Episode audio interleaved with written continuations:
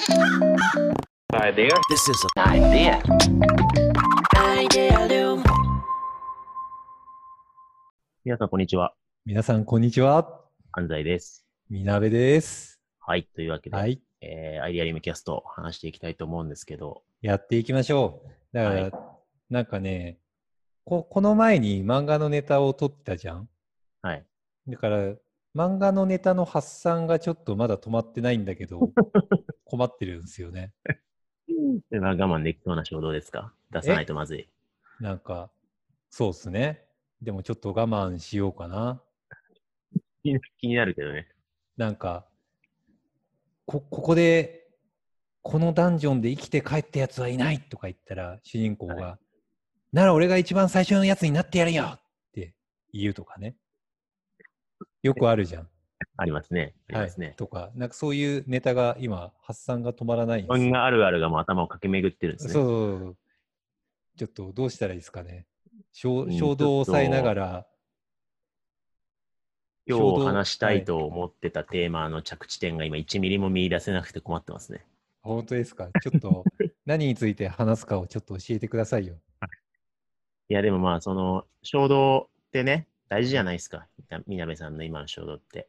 そうだね。漫画衝動が溢れてますね。そう耳ぐりはやっぱりこう、一人一人の衝動を大事にね、うん。して、今うまくいかせませんでしたけど、僕は。はい。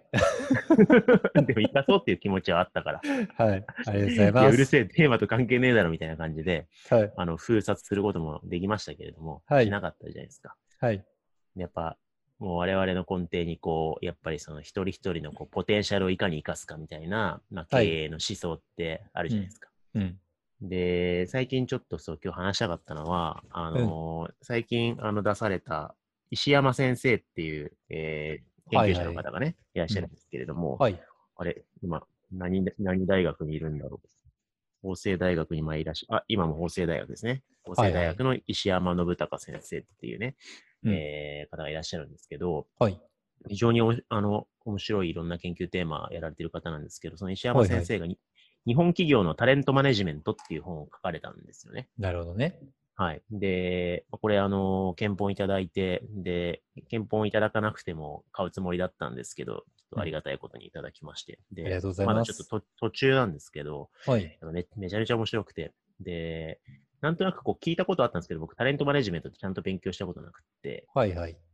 まあでも、人組織人事領域では、まあ、あの、かなり重要領域ですよね、これ、タレント。そうですね。タレントマネジメント重要だし、まあ、タレントマネジメントシステムとか、そういうなんうんか、プロダクト、まあ、サービス領域とかもあって、結構盛んで盛り上がってますね。そうですよね。うん。で、なるほどなと思って。あ石山先生って、あの、もともと企業で人事を何社かやられて、みたいな感じで、その後うんうんうん研究者になったみたいな方らしいんですけど、はいはい。まあ結局その人事って事業にどう貢献ししてるのかっていうことをどう説得したり説明したりするのかみたいなはいはいはい悩みだったりとか、はい。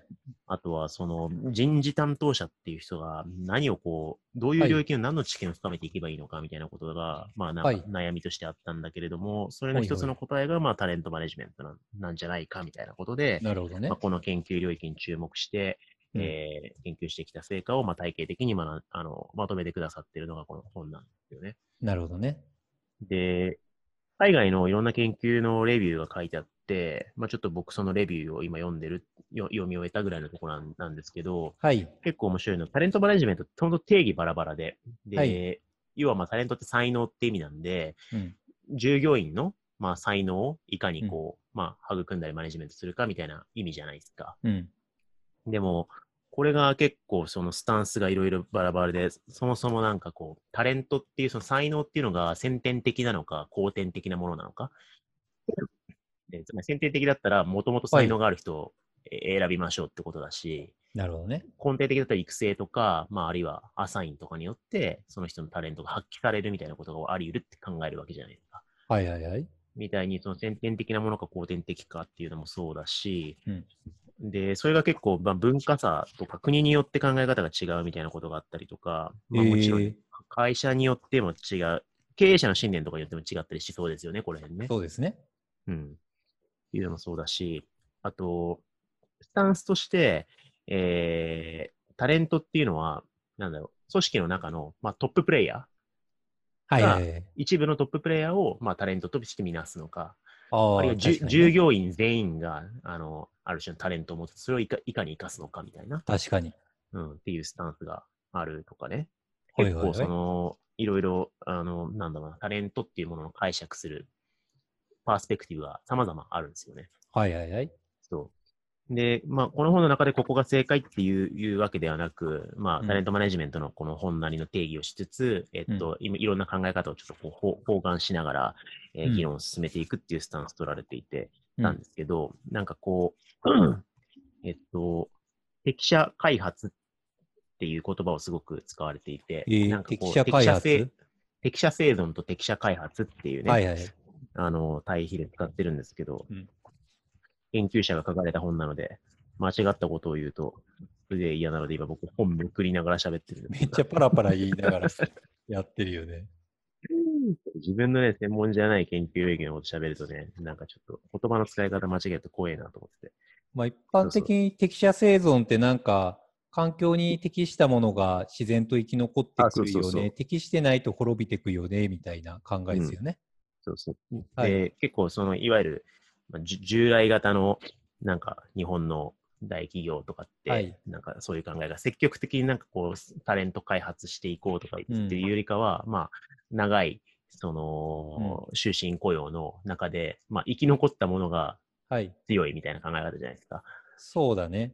うん。なんかそういう文脈は強いかもしれないですね。だ経営とかマネジメントが積極的にそのタレント開発をしていくっていう介入していくわけではないないわけで、でもそれに対して、まあ、タレントマネジメントの考えもそうだし、まあうんこのこの本のスタンスもそうなんですけれども、はい。なんかこう、経営層が、まあ、主体的にこうタレントを作り込んでいく、でそういう意味で、あの、適者を開発していくっていうスタンスをベースにしながら、まあ、タレントマネジメントをこうまとめられているっていう本で、はいはい。なるほどね。なんか、うん、あのーなんだろう、これはひ人事の人とか、まあ、組織に関わる人って必読の本だなと思って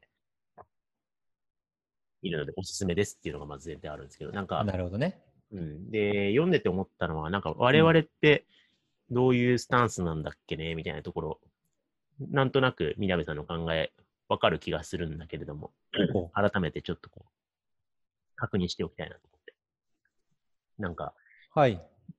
少なくとも我々って多分、あのー組織の中のトッププレイヤーが、うん。えっと、タレントで、そうでない人はタレントじゃない。とは思ってないじゃないですか。それは持ってないですね。なんか全員のタレントをいかに生かすかっていう側の主主義ですよね、我々って。基本はそうですね。うん。だから、そそのスタンスの二項対立言うとこっちだよなってまず本読みながら思ったんですよね。で、前者の考え方だと、そのなんかトップ何割かのその、えっはいはい。と、タレントプレイヤーの比率を増やしていきましょうと。ではいはいはいそうでない人を減らしていきましょうみたいな考え方するんですよね。はい。なるほどねう。ん。うん。だから、っていうよりかは、あの、今いる人たちのポテンシャルをいかに生かすかっていう立場だよなと思いつつも、はいはいはい。でもやっぱ採の採用の段階ではやっぱすごく、なんだろうな、えっと、どういうタレントを持った方なのかとか、ハイポテンシャルな方なのかとか、それがこう、まあ、あの、その人の中にあるだけでもじゃなくて、耳ぐりに入った時にこう、どう発揮されるのかみたいなことをそこは結構なんかシビアに、ある種、選別してる気がするんですよね。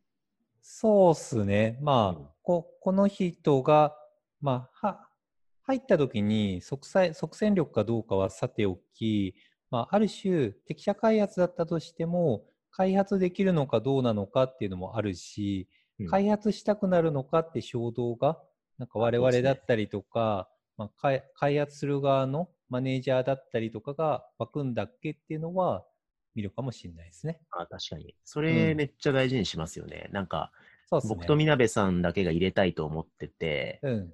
マネージャーが、まあ、ならいいんじゃないですかっていう感じっていうよりかは、あの、ね本当に一緒に、その、やっていきたいかっていうのももちろんだし、マネージメントの責任を持つ人が、もう育てたくてたまらないかどうかみたいなことも含めて、はい結構大事にしますよね。そうですね。だから、その目線で言うと、僕、基本は適者開発でいたいとは思いつつ、その適者開発をしたいと思うかっていう、なんかうん、開発する側の目線は結構大切にするかもしれないですね。なるほどねで。そうそれがあることによって適者開発が成り立ちでかつなんかそのポテンシャルをいかに引き出していくんだっけ？でそれのためにみんなで、まあ、成長をが頑張って学習していこうぜみたいな,、うんなんかそういう目線は僕はあるかも。うん。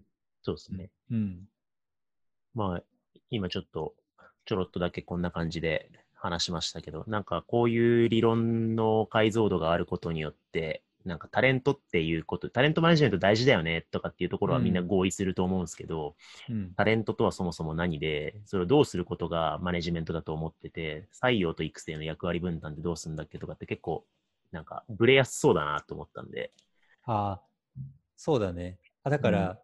その観点で、いや、今締めようとしたけど、もう恐縮なんですけど、だからその観点で言うと、適者開発をする人の、することの才能みたいなのは見るかもしれない。ああ、はいはい。だから適者開発みたいなのをするときに、なんかタレントマネジメントとかですごい一方通行な、なんか機械的な管理になっちゃうと、なんかあんまり趣味じゃなくって、なんかタレントマネージメントをする人たちのウィル衝動とかもそうだし、でそれによって初めてなんか成り立つような気はする。で、ポテンシャルを伸ばす側も、伸ばされる側も伸ばそうとする側も、なんかみんなして、お互いになんかギブアンドギブみたいな楽しい感じになる気はしてて、うんなんかその環境はいかにできるかみたいな、なんかそういう意味でのタレントマネージメントシステムみたいなのは、なんか作りたいうん衝動は僕はあるかもしれないですね。うんうんなるほどですね。はい。うん。そうなんで、結構、あのー組織開発とかね、人材育成とかのハウに入る前に、一回そのタレントマネジメントのあり方みたいなのを一うん旦企業内でこう対話して揃えて、はい。で、なんかそれを、まあ、組織開発のソフトのアプローチとか、あるいは評価制度とか、はい。なんかこう採用基準だとか、フローとかだったりとかに、うんまあ、落とし込んでいくみたいなの結構大事だなと思ったんで、はい。あのーなんだろう、この本自体おすすめですし、なんかうん我々の組織づくりの中にもちょっと活かしたいですね。そうですね。はい。ちょっと、石山先生、カルテベースに出てくださらないかなっていう。お誘いしましょ はい。というわけで、じゃあ今回はこれぐらいにしたいと思います。はい。皆さんありがとうございました。う。ありがとうございました。This is an idea. Idea.